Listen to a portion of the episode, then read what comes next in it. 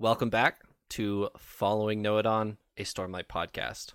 This week is episode 6. We will be talking about chapters 18 through 21 of The Way of Kings. Paul, uh, what are your two words to summarize these chapters? All right, this this for these chapters I have chivalry and confusion. Chivalry, confusion. Elliot? So mine are actually rather similar to that. I have sacrifice and madness. Sacrifice, madness, chivalry, and confusion. That's a very nice spread. Let's uh let's discuss these.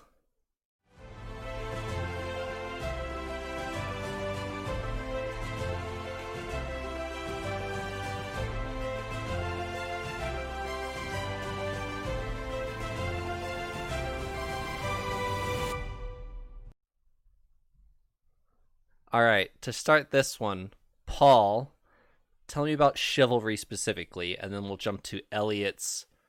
What uh, what was your first word? Sacrifice. We'll we'll talk about chivalry and then sacrifice. See if they're if they're similar. So chivalry, I thought of with the Dalinar chapter, where he's he's fighting these midnight essence, and uh, he's put into this weird. Is this reality? Is this a dream situation? Uh, it was moderately confusing, but whether or not it's real, even he even mentions that it's not real. Um, he's still very chivalrous and uh, he's basically fighting with the intention of like even like losing his life for for these people he does for these you know citizens and it's a very chivalry chivalrous thing to do Okay, uh, Elliot, sacrifice. Along the same lines, I thought of of Dalinar in the vision that he's in in the past and how he just throws himself in self-sacrifice without even thinking. He even has a moment where he's having that I'm dreaming moment of this isn't real, I don't have to do this, but his honor won't let him not jump in and just throw himself in between this woman and this girl to save him them from the uh, from the beast, the, the midnight essence or whatever. I have a lot of questions about those, by the way.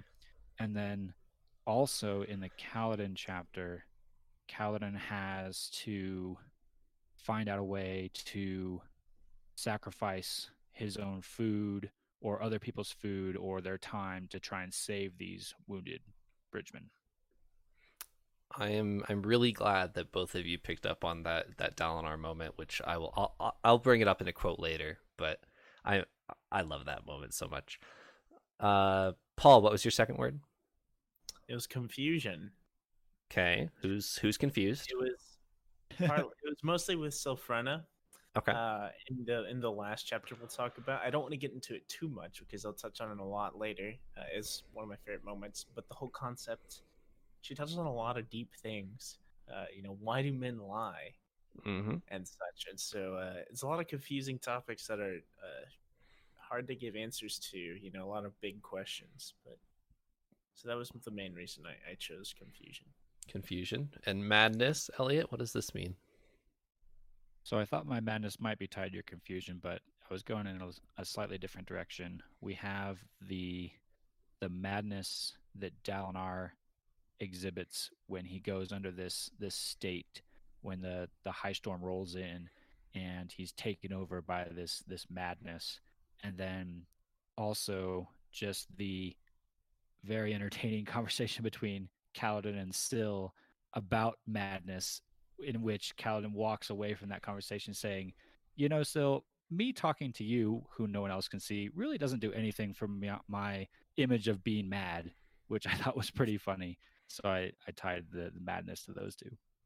Good, good, good. Not, not, not everyone can't see her. Rock can, which we'll talk about in a little bit, and you don't. Yes. Big moment. Yeah. Yeah.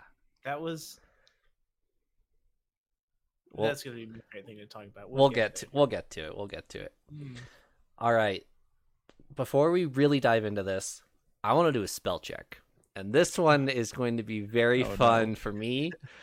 So oh, no. so the first one, the first one is not that bad. It's It comes from chapter 20.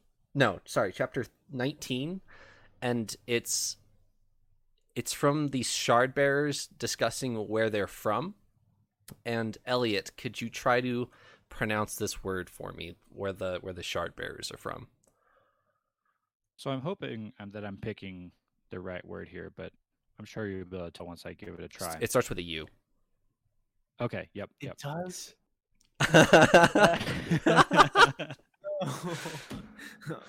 Man. Spoilers. Oh, come on.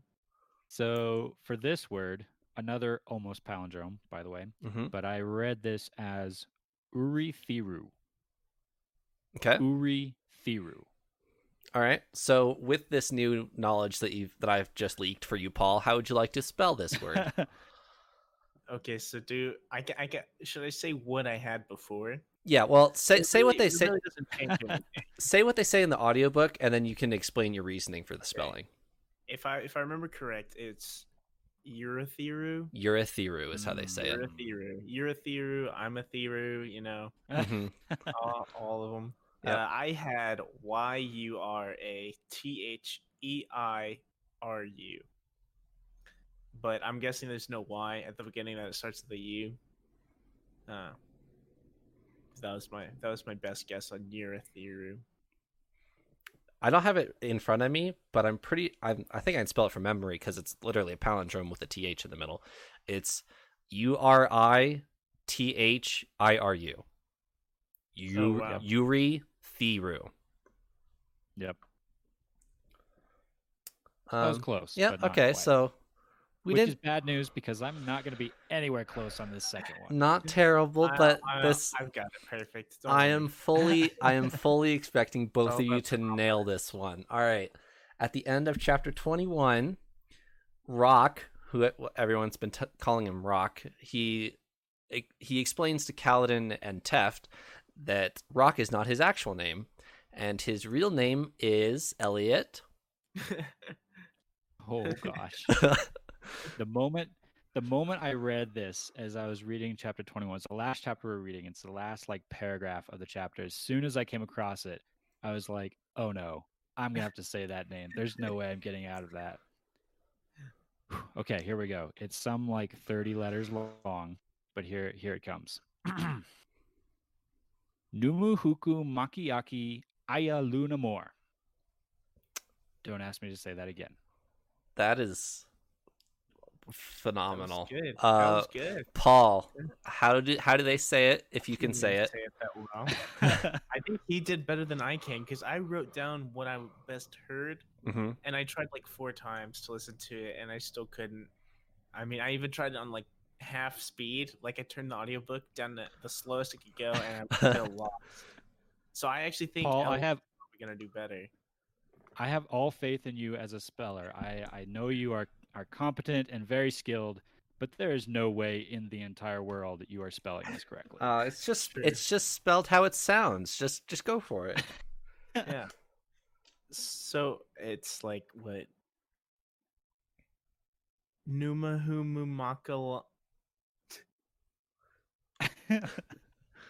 Numahumumakala. Numahumalakamaki a Aina Lunamore, right? And so I had all right, I can't even oh man. It, it- so I wrote it in this little notebook and it fills up an entire line. I ran out of space. how many so how many of like- letters how many letters do you have?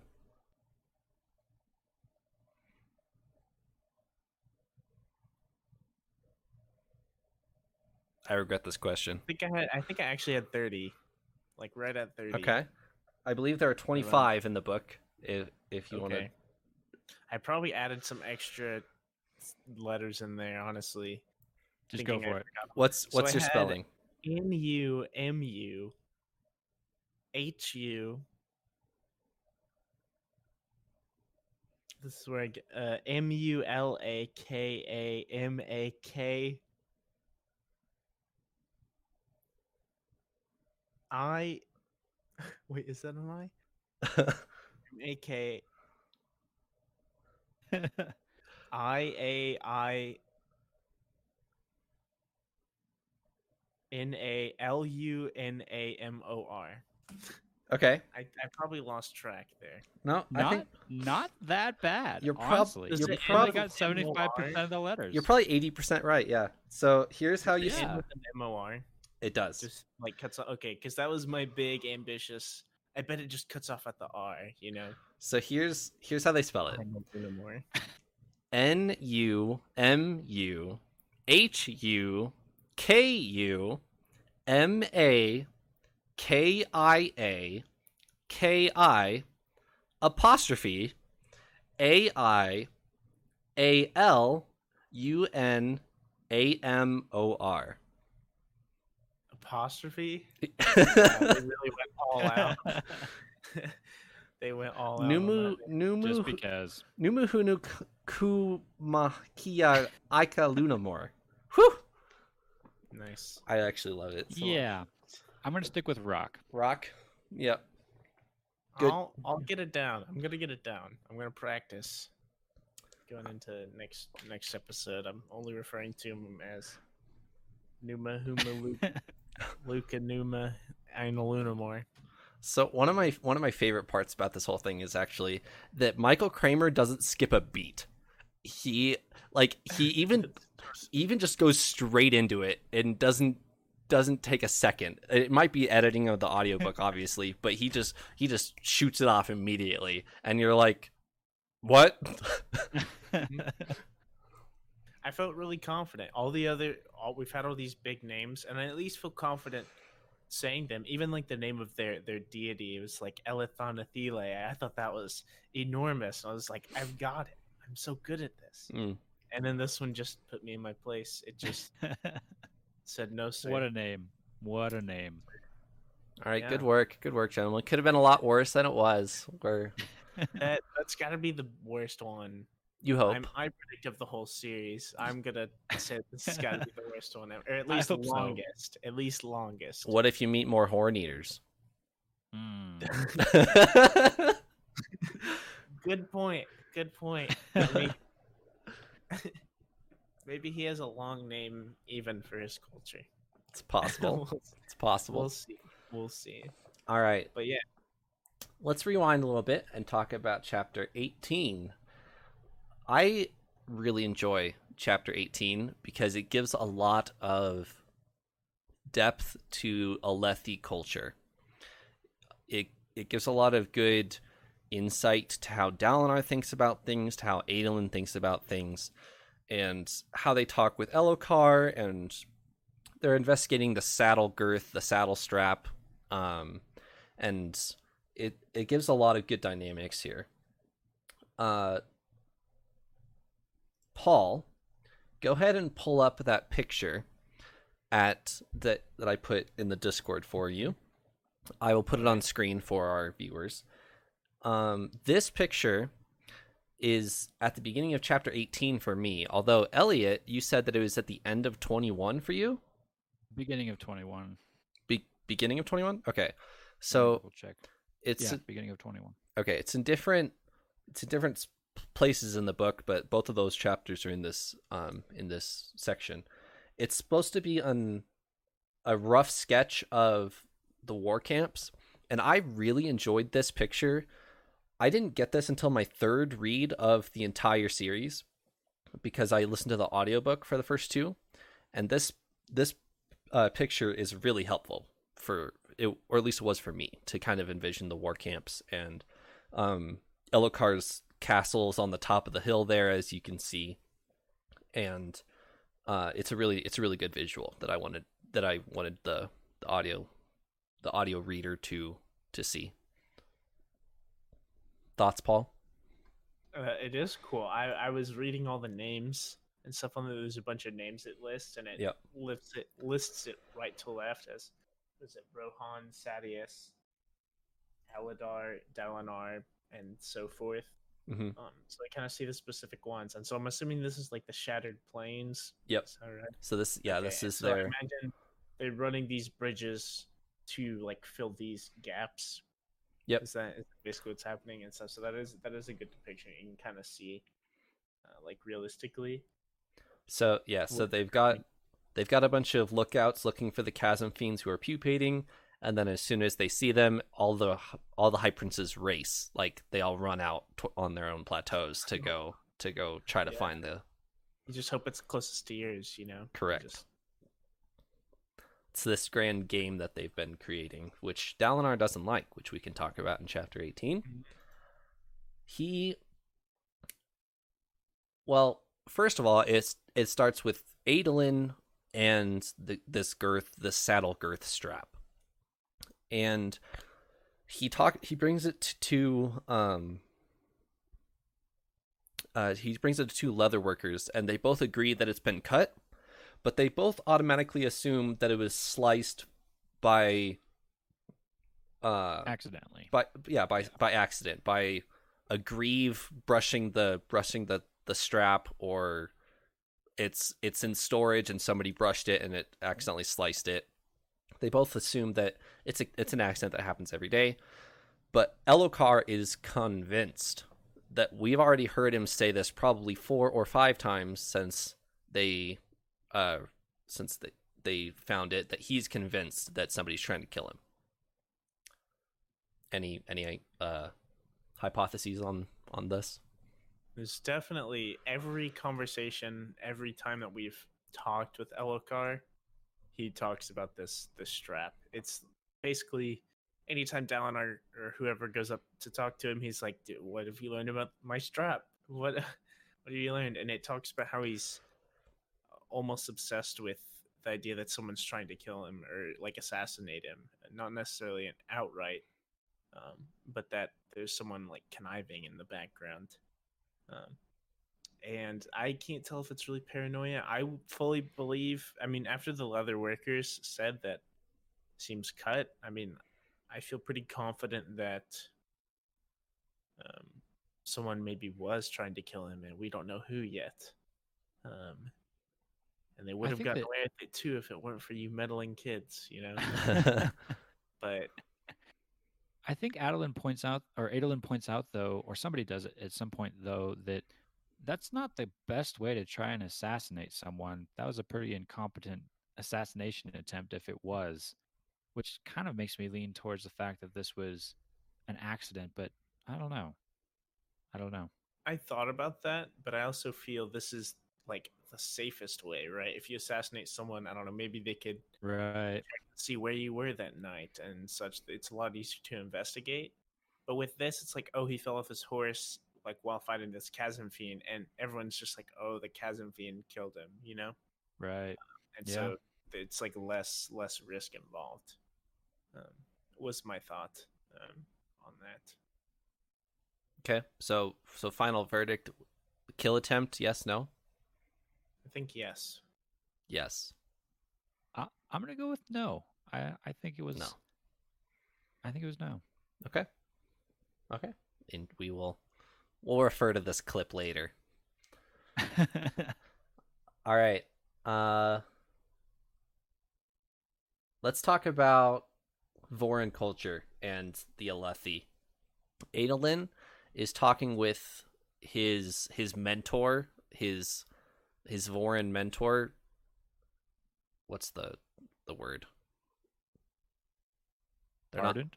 thank you ardent and he's kind of his his religious his religious father figure if you will and he's talking to him about Dalinar and if the almighty would send these visions that Dalinar is getting. And he doesn't give him a straight answer. He he goes into this the history of the old Vorin church how they there was there was mysticism and they tried to take over the world. Oopsies. And they he he doesn't he's he gives him a straight answer that says the almighty probably wouldn't send these visions and i think this is a product of dalinar's mind dalinar's old war old war self kind of coming out and he is like maybe has sins in his past that he's trying to reconcile with himself or something and that's the only real clear answer Adolin gets from him. And I also want to highlight that Adolin doesn't know any of this. He's very he knows of it, but he's not very well versed in it. He's he's very much focused on his dueling, which is his calling. However, he's not very he doesn't know the history, like the in-depth histories of the Vorin Church. He's this he's 20, I believe he's 26 and he's being he's being taught basic history. Um and it, it kind of highlights the the Alethi mindset of yeah, I appreciate religion as long as as long as it doesn't get in the way of my partying.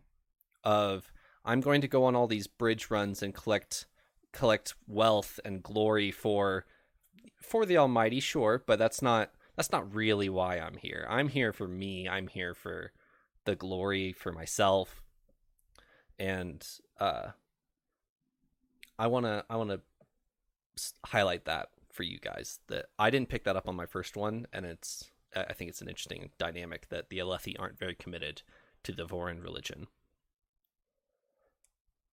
It's interesting. It's almost as a, a necessity rather than an, an actual desire that they have to do these things for for the Almighty. Right. As they say. There's there's even a comment the the girl that Adolin is with is is her name pronounced Yanala with another Correct. Y J on the beginning Yes, of it? it's it's Yes. Yanala Should have with done a that with a as the- J. The, spell check. It's the same as Yasna though. It's basically it's the, it, yeah, it's Yanala with a and it's spelled with I a J. Paul. definitely would have spelled it with a way, a, a, a A- Y. a way. I just mixed Y and J there together uh, with a way. Yeah. Um, All right, I- I'm learning. I'm learning about the the pronunciation now. So Yeah. so Yanala makes a comment though uh, to to that exact point that you're you're saying as they walk into the the church or whatever they they call it where they're in she's like oh you brought me to a church i mean come on man this is this is boring this is terrible why are we here Right. that, that totally fits with what you're describing as they they kind of view it as a oh yeah religion forgot about that Right.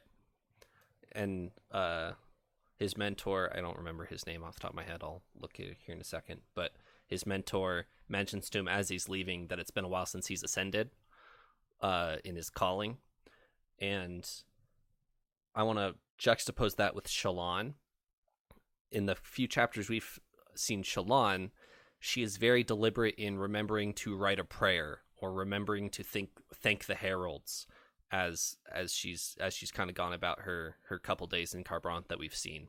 She's very she takes her religion very seriously, and Adolin and a lot of the Alethi culture do not.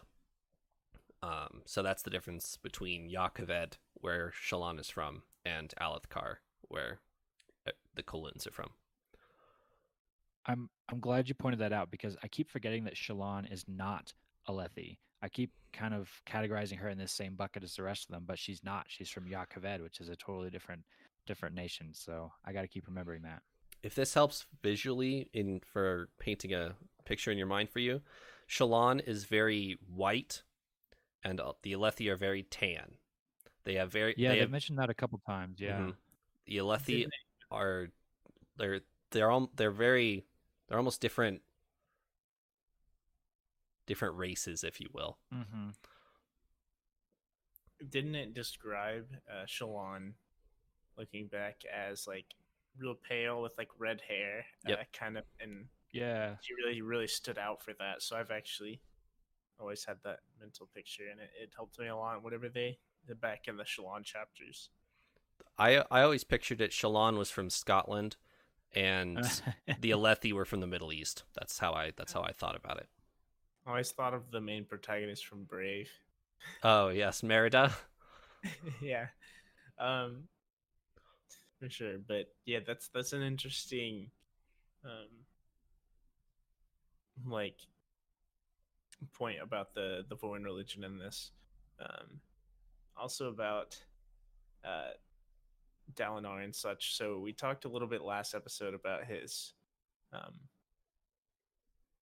interest in the book, The Way of Kings, and how it kind of makes him an outlier, especially um, amongst his his colleagues who who don't value the book highly. Um, but we have our, I think, really cool. We have our first mention of Nohadon Yes, we finally we learned something he about is, right? Nohadon. We did, and uh, yeah, didn't it say that he wrote the Way of Kings? Yeah, He did. So we're following a an author. Yep. He wrote he wrote the book we're reading. You know, kind of. He wrote the book that we're reading about people reading. exactly. Yes, we're reading about him who wrote a book that we're reading about people reading. exactly. Yes. I think I think that's right. All right. So I want to I want to highlight y'all's predictions of who Nohadon was. Let's let's back up a little bit there. Uh Elliot, you said he was a knowledge spren. Do you Ah, yes. do you wish to re do you wish to change this change this at all? I well, I, I should point out that this is not completely disproven yet. We don't know that knowledge spren can't write books, Okay. but but yes, I, I probably should I probably should update my my prediction of who Nohadon is. I I got super excited when I saw Nohadon and instead of just kind of a name drop, we finally get something to attribute to him, something we've learned about him. He's the author of Way of Kings. But we've gotten a few hints, I think, from Dalinar about the this book, The Way of Kings. He's mentioned a couple times that it's. I think you mentioned this last episode that The Way of Kings is not viewed very positively right now in Alethi culture. It's very counter to the way Alethi culture is nowadays. So I'm guessing that he's not maybe the most popular figure. That he maybe is a little bit of an of an outlier. And I may even go out on a on a limb there was the quote that I read last episode from the Way of Kings, which talked a lot about servant leadership and how the talked about the the weight that the king carries and the weight can step the king can step down from his pedestal to help the the the the working person with their load and maybe that would open people's eyes to the need for you know helping the king or what, whatever that looks like. I wonder if Nohadon was a king if he if he knows so much about this was he in that type of was he in those shoes? I'm i'm gonna i think adjust my prediction to say that Nohadon is a king of some kind Okay. Uh, Paul, you said that he was an important guy. That was your prediction. Would you like to? And I think we're right. I think I was right on the head with that one. Okay. He's I mean he wrote The Way of Kings, which although it's a little old fashioned, um, it's still a very important book and someone that we look to as highly as Dalinar uh, has decided to live by it. So I would say Nohadon is a pretty important person, you know? Okay. Um, but uh, kind of a more more ser- serious prediction. I really like the king prediction. Um, I I never thought that maybe he was an old ruler or someone with a ton of power, but um, a lot of the teachings in the Way of Kings are that of like humility and such, and so maybe I think he was more a more simple man, you know, kind of just a, a wise guy, you know, like a monk type almost. Maybe not full on like having no possessions and or something, but um, you know, an older figure who Maybe a very uh, maybe a servant leader, perhaps. perhaps a servant leader with servant leadership. servant leader Servant leadership. Mhm. I could very well see that. Something before we completely move on from the Way of Kings and figuring out Nohadon wrote it. I want to highlight that. I want to highlight that Yasna has read Nohadon. Uh, Shallan has read Nohadon, and and Paul or and Elliot, you're not you're not wrong that it's he's not very po- or the the Way of Kings isn't very popular with the Alethi, and I want to circle back to this this thought that Shallan is devout in the Vorin culture er, in Vorin, re- yeah, in the Vorin religion, and uh, Mhm. the Alethi are not. So, uh, the Way of Kings is very much about servant leadership so far as we've so much as we've seen, and the Alethi are not a fan of that. Um, so I would like I just want to want to highlight that. also one thing I wanted to kind of mention. So Elliot was saying that so so because Dalinar um kind of lives by the way of kings and such, it, it makes him less popular, I guess, in his group. So he's uh, he's even kind of blown off in some, or people are beginning to think that maybe he's gone mad or or crazy and stuff. He he does this and he has these like visions that are seem really bizarre. People are thinking he's kind of losing his mind, and he's always been revered as this very great general um, and like excellent excellent ally to the kingdom. And we even see later on. You mentioned like how he wasn't popular, but everyone seems to know. And we ta- like at the end of like uh, in chapter twenty one, they mentioned that Syl actually knows who he was.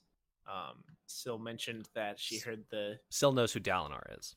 Yes, yes, Right. Uh, Syl mentioned that she'd heard like the bridge crew members speaking of him and such. So um, he is still incredibly well known. Um, but unfortunately, I guess in the upper um, diplomatic positions and such, uh, people are starting to think less highly of him, I guess, or or at least be wary. Yeah. And even in our previous episode, I believe it was chapter 16, uh, Laral is talking to Kaladin about the Blackthorn. Even in far off Hearthstone, in rural Hearthstone, Laral knows about the Blackthorn and King Gavilar. Uh, that's how that's how well known Dalinar is.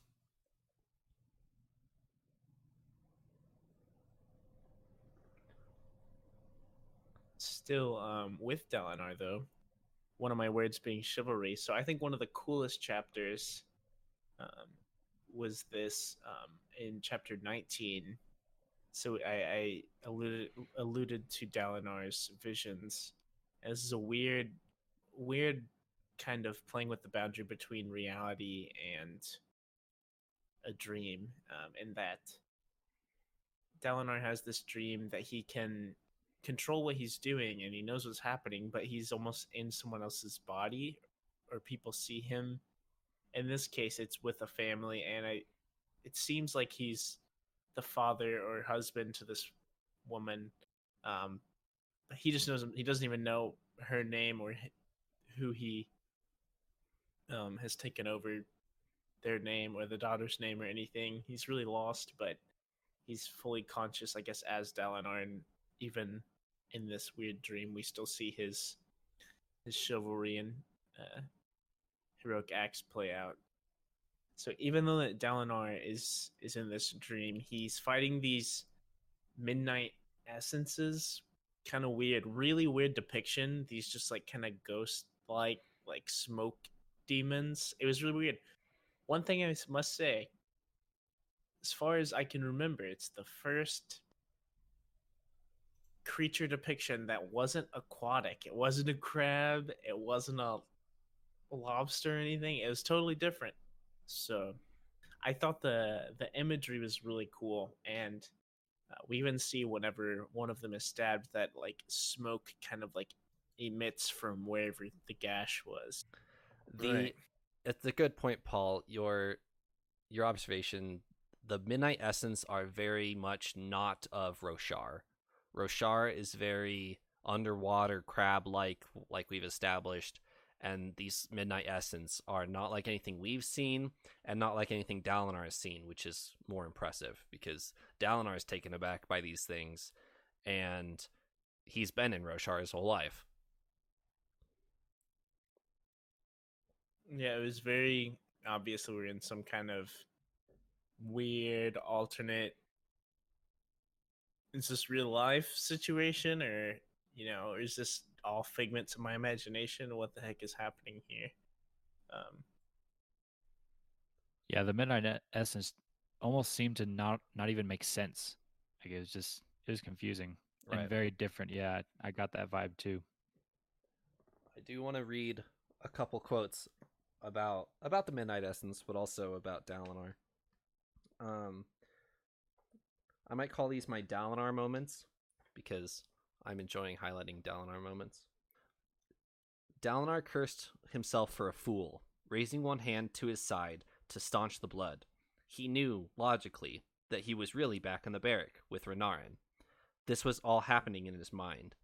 There was no need for him to fight, but every instinct, every shred of honor he had, drove him to step to the side, placing himself between the woman and the beasts. Vision, memory, or delusion, he could not stand aside. A couple pages later, he glanced down at his arm, pulling off his makeshift bandage. He had to wipe free blood and some torn skin, but underneath, the skin was perfectly healed. He took a few deep breaths, then shrugged, pick up, picked up his poker, and joined the fight. That second one was after the uh, the shard bearers showed up, and I just wanted to to highlight the the mental image that I get there. He's he's so shocked that he just got healed from this shard bearer. And he l- kind of looks around brushes off the dead skin shrugs picks up the fire poker and runs and runs into the battle. Like it's it's so funny to me that he's just like there's literally no other option except to help fight even though i was just almost dead 2 seconds ago like it's such uh it's such such a funny moment to me joke. I I thought that was incredible, and also I thought that uh, the showcase of these older shard bears was really, really notable and incredible. That was, I think, probably the most taking part of this episode, and what, or at least what makes me the most curious in the in this chapter um, is who were these people? I bet these are some cool people we'll we'll learn more about um, down the line, or at least uh, in some way, uh, because yeah, she had the female shard bearer like had the power to heal Dalinar, right? Yep. Uh, something I haven't seen thus far so in several other things, but they they introduce themselves after they've they've rescued them from the Midnight Essence, and the female shard bearer uh, heals Dalinar. They introduce themselves as the Knights Radiant, and um, they say they're from Urithiru, which is where our spelling bee from earlier came from. Um, and in this very short scene that we get, the Knights Radiant can fly or slash fall from the sky. They have glowing armor and or can remove their helmets at will. They that was that was an odd uh, specific image that Dalinar had in his mind, and they can heal. Um, so the the Knights Radiant are very interesting in this vision, to say the least. I the word that came to my mind was superpowered. The the shard bearers that we've seen so far are a whole level above your normal soldiers, and now these old time shard bearers are even a step up from that. That's even more powerful than the shard bearers we've seen so far, which they did some cool stuff. I I did think one of the descriptions, which you you kind of mentioned there, was they described them as falling from the sky, but then the one shard bearer like launches up off the ground, up you know across the valley or wherever they're at, Right. and he's described as launching as if he was falling up. And that reminded me. That made me think back to the the prologue with Szeth and the lashings that I was he did. I was going to highlight this if you didn't. yeah, because that's how they described the lashings. Was Szeth can change gravity? Basically, he can make gravity pull him up to the roof. Is that the same thing that's happening here with these with these shard bearers? It kind of sounded like it. Perhaps, perhaps. Yes, they have. Dalinar has used a shard blade, which is magical, and shard plate his entire life, and he's he is not making sense of what is happening. Like he's been around what what he assumes to be, you know, mythological or whatever, but even when he's seeing these things, he is not making sense of it. He's he's very he has not seen this before.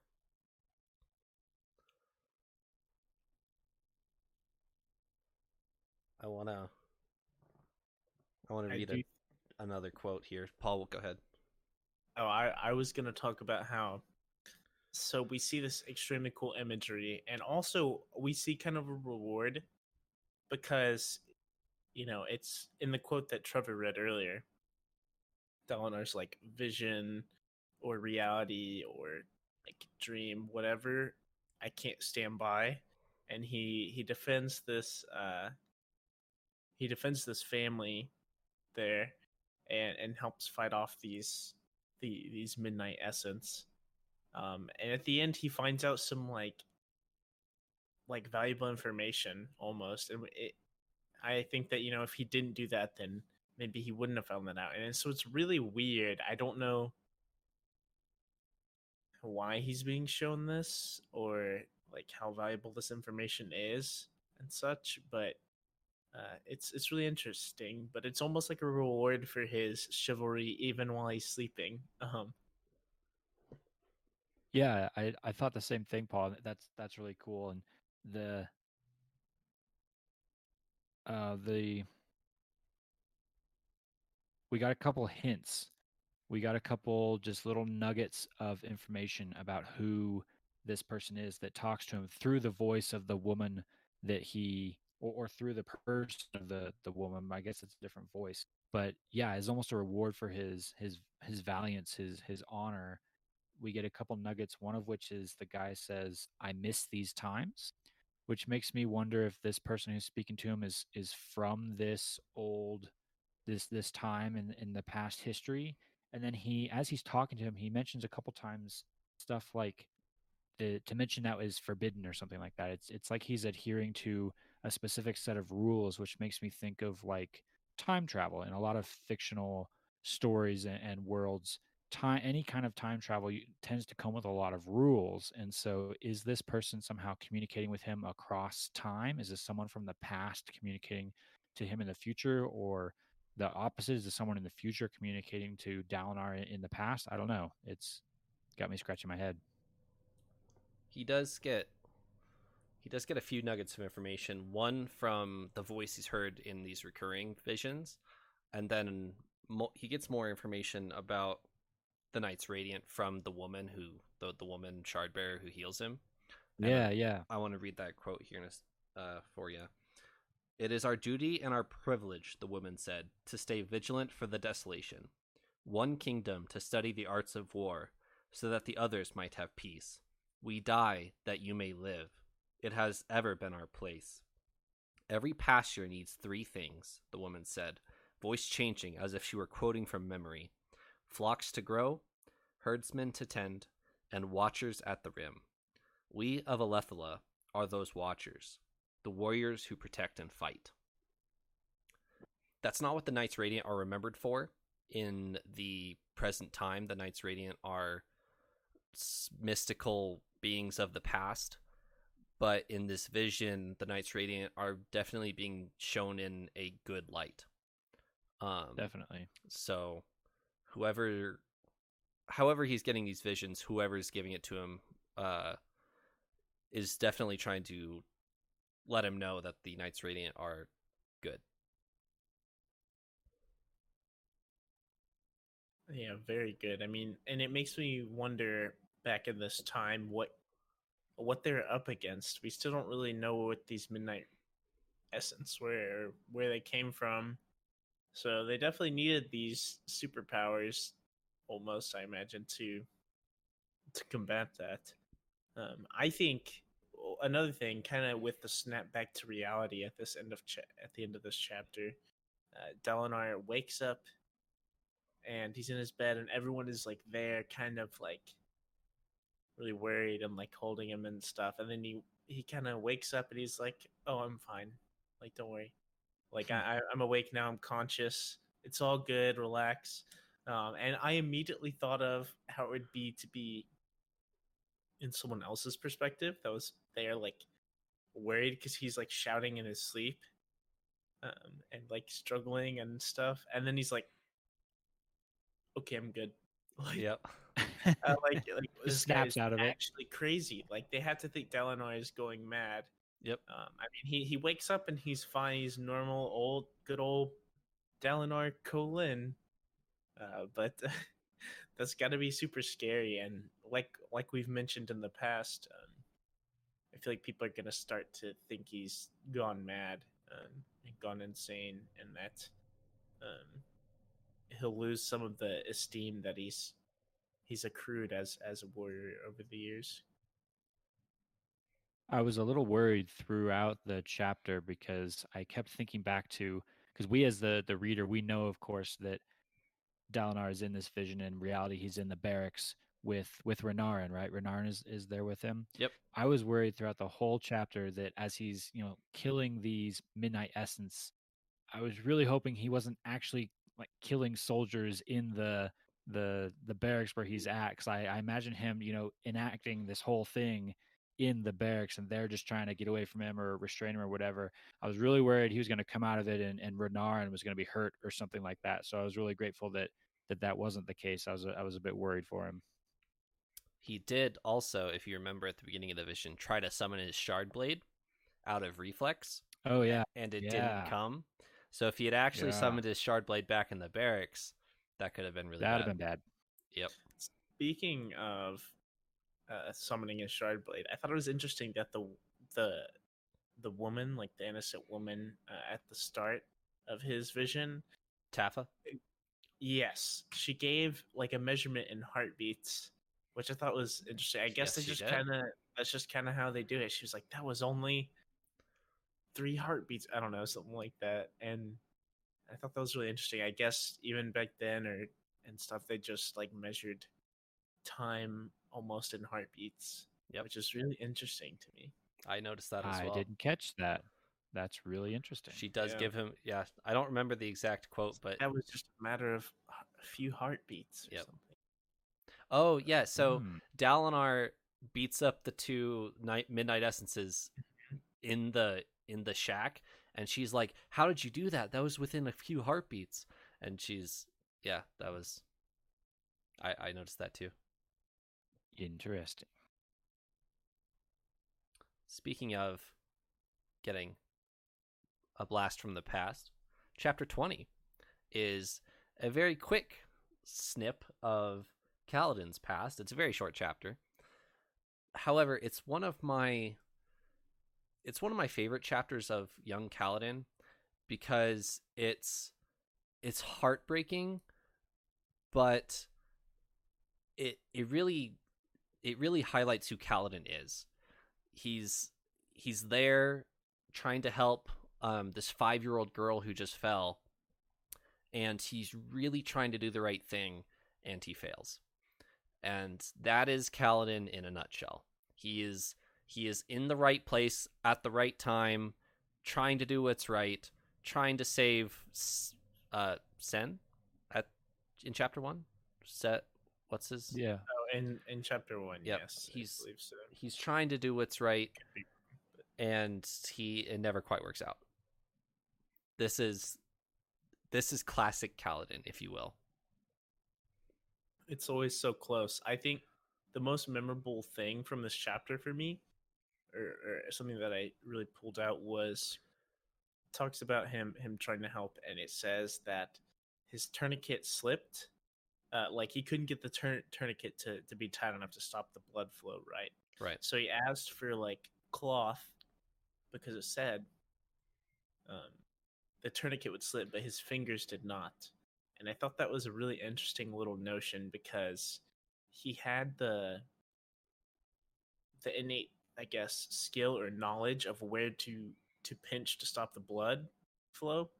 Uh, but not he was very young in this and he did not have the i guess skill set to um to like you know tighten the tourniquet enough uh, and i thought that was like a good showing of you know his old self and almost like what drove him to become great at many things uh, or at least well skilled um, whether that be in fighting or you know healing um, and such because i mean it, he probably he was very beaten up. He could tell like emotionally in this chapter he was very upset that he could not save uh, the girl's life. And and it really um, did a number to him. Yeah, Kaladin Kaladin tries so hard, which which makes this chapter even more gut wrenching for me in the fact that he he cares so much, but he he still fails at the end of the day, which then leads to the somewhat calloused but very logical quote that we get from his father Lirin, where he tells Kaladin, "You have to learn when to let go and stop caring." And it's a very harsh thing to say, which I guess fits in with our char- the character we've we've started to to learn about of who Lirin is, the very logical, the very scientific person who's looks at this as A or B, and you've lost this person. There's nothing you can do. You have to stop caring. But but Kaladin's a lot more emotional than that. Like, Kaladin can't can't get past that easily. We've we've heard a mm-hmm. or we've heard a, a line. It was I I don't remember specifically where it was, but he was do, doing a bridge run, and he's still shocked to, or when he loses someone, he's I believe he's trying to help uh, the the bridge the bridgeman that we talked about last episode, and that he dies in front of him, and he still has that that moment of shock and pain of losing someone, and he references Lirin telling him, "You'll grow out of that," and it's something he's never grown out of. That he Yep. he is always shocked to lose someone, and disappointed in himself uh, that he didn't save them, and he's never grown out of it. I thought that was a really good point uh, because Lirin, his father, always kind of made these generalizations of of things that you know he's felt in the past and how he would try to sympathize with Kaladin. Um, but it's not exactly the fit for Kaladin, and I think this is a really good example of that because because Lirin, I, I basically alludes that he once felt that way and once felt you know terrible like mourning at the loss of, of someone he tried to help right? Uh, but later you know kind of grew numb to it. Um but Kaladin has kind of shown that that hasn't gotten better for him. um, which i think is an interesting that he's not just ex- the same as his father even though he learns a lot from him growing up you know we see Kaladin at this young age learning a lot um, about just kind of the heartaches of life. Uh, we also see that in the next chapter with with Sylphrena, and this is one of my favorites. I always love the Sylphrena conversations, uh, but her whole notion of you know how how do you know someone is mad or you know why do men lie is a really interesting notion and brought up a lot of interesting conversation er, conversations um, I thought one thing really interesting. She says, if everyone's mad, then the one who's not mad is seen as mad, right? And and I thought that was like kind of funny. And she just has a very different, because she's so new to all these, I guess, advanced concepts. Um, she has a very odd outlook on things, and it kind of makes you think. And I really like that Brandon Sanderson um, kind of uses that naivete to uh, to touch a lot of a lot of subjects. It it I think it's one of those cases of the the wisdom of a child, if you will.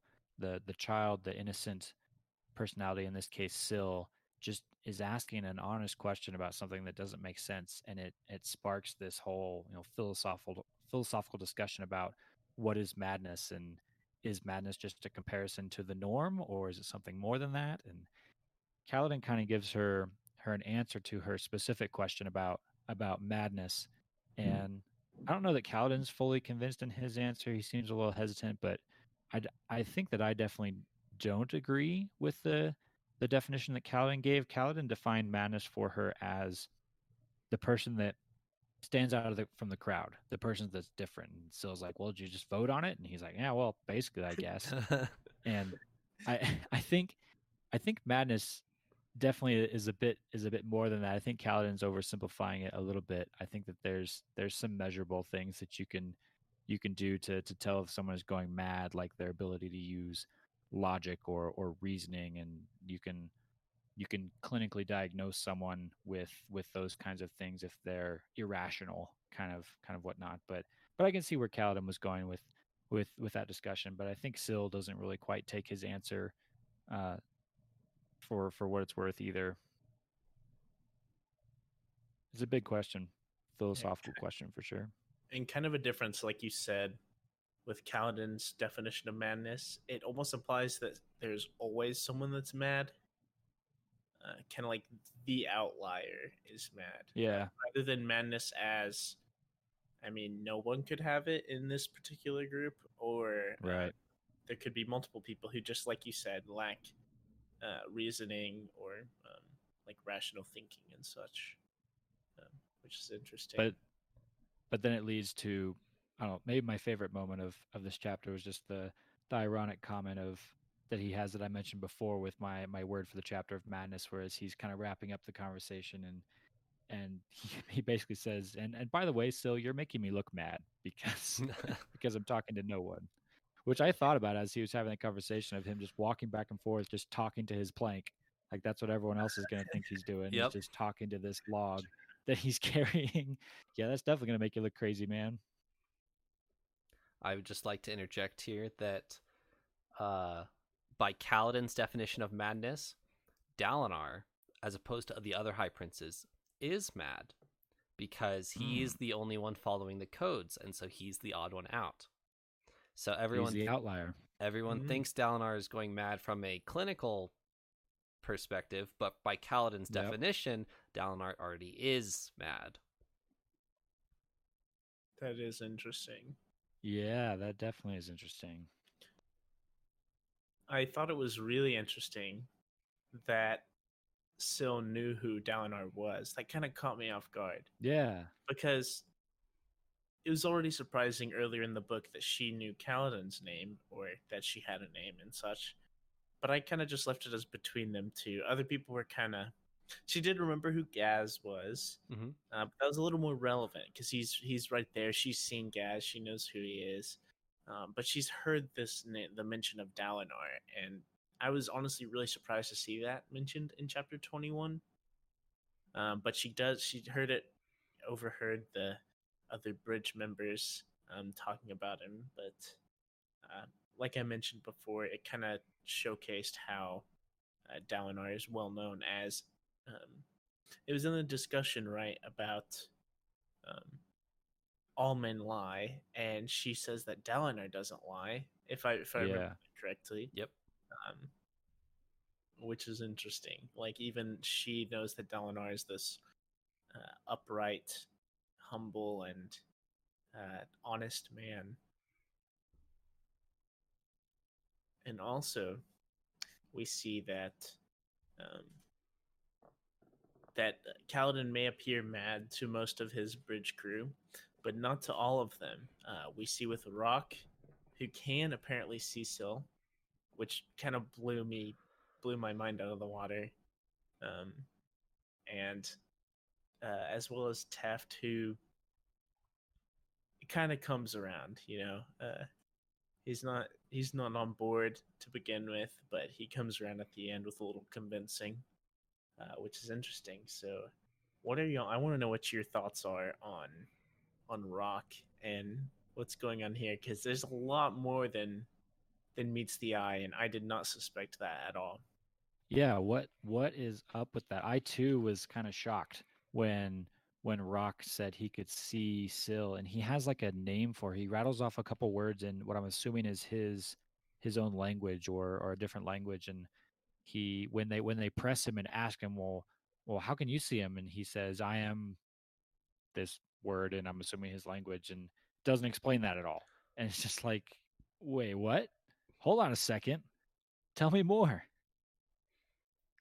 he's he Rock knows something is up because if you remember, uh, he thanks Kaladin for saving his life because Kaladin took his spot in the bridge crew Yep. or in the bridge run.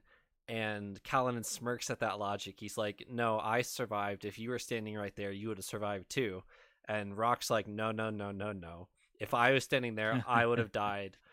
It, because you were standing there, you lived, and I lived because I was at the back." And and that's when he mentions Syl. He's like, "By the way, and yeah, you've got your you've got your spren following you everywhere." And Kaladin's like, "Wait, what? You can see her. Yeah. so yeah, Rock Rock knows something's up.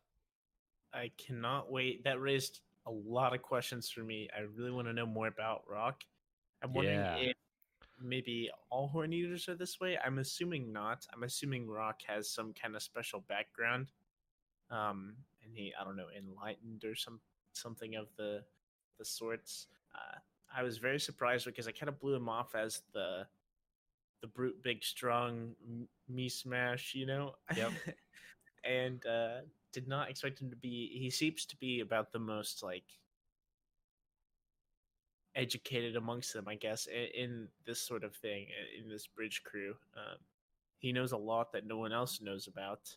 As we saw with his name, he made his name Rock because it's what the it's what they could say instead of his like thirty character name.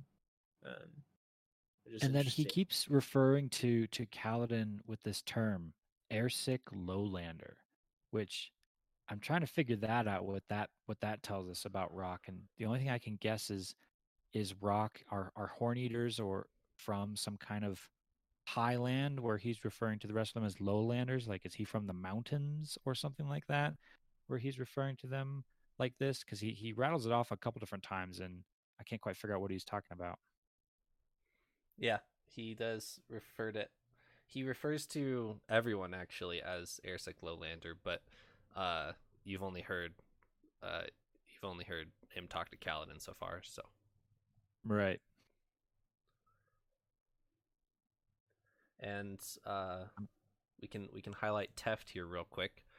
Teft is very skeptical of everything. He's definitely not quite on qu- quite on board, quite as on board as Rock is at the end of the the uh, the chapter, but he's certainly willing to help Kaladin in uh, whatever they're about to do.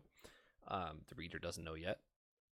Um, but yeah, Rock and Teft are not completely beaten down. They they obviously have both interesting pasts that have led them here. I think they're both pretty different paths or pasts from each other, and they didn't they didn't know each other before this chapter. Kaladin Kaladin forgets that none of the bridgemen really take the time to get to know each other like he has with each of them, and he's taken aback that oh yeah they don't they don't know each other. That it's it's just another highlight of how low these these bridgemen are. I thought this was a big moment. I thought this was really big because we've we've seen over the last couple chapters, Kaladin is working really hard to try and inspire these bridgemen to care about their lives, to awaken from the the despair and not even not even caring anymore. And finally, finally, he's managed to awaken a little something in both Rock and Teft. And and Teft specifically doesn't even have any faith in himself. There's a little discussion they have where Teft's talking about keeping your word or keeping your honor or something like that. And Kaladin, Kaladin says, Well, I'm not going to break my word to you. And Tesla, No, you're not going to break your word to me. I'm going to break my word to you. And it just shows that Teft has no confidence in, in himself at all. But Kaladin shows a little bit of confidence in him. And that gives him just enough of an oomph for for Teft to say, All right, fine, I'm in. Let, let, let's let's do something. I thought that was pretty big. That's true. It it gave me some insight as to what Teft's past might be like. Uh, it makes me think that he was probably a, like an honorable, you know, good man, and maybe made like a mistake that he can't quite forgive himself for. Mm-hmm. It kind of kind of gives me that avenue of thought uh, that he can't quite trust himself, and he's he's afraid to, I guess, to to serve alongside someone again. I also wanted to touch briefly. I can almost see some similarities between Teft and Yalb. Actually, I just thought about this, and almost that. So I talked about Yalb as being a an awkward, like a neutral character.